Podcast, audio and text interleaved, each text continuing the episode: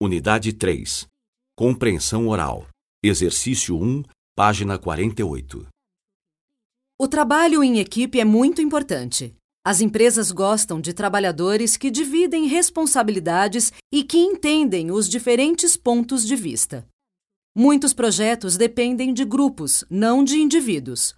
O bom profissional compreende a importância de compartilhar ideias e abre espaço para as opiniões dos colegas.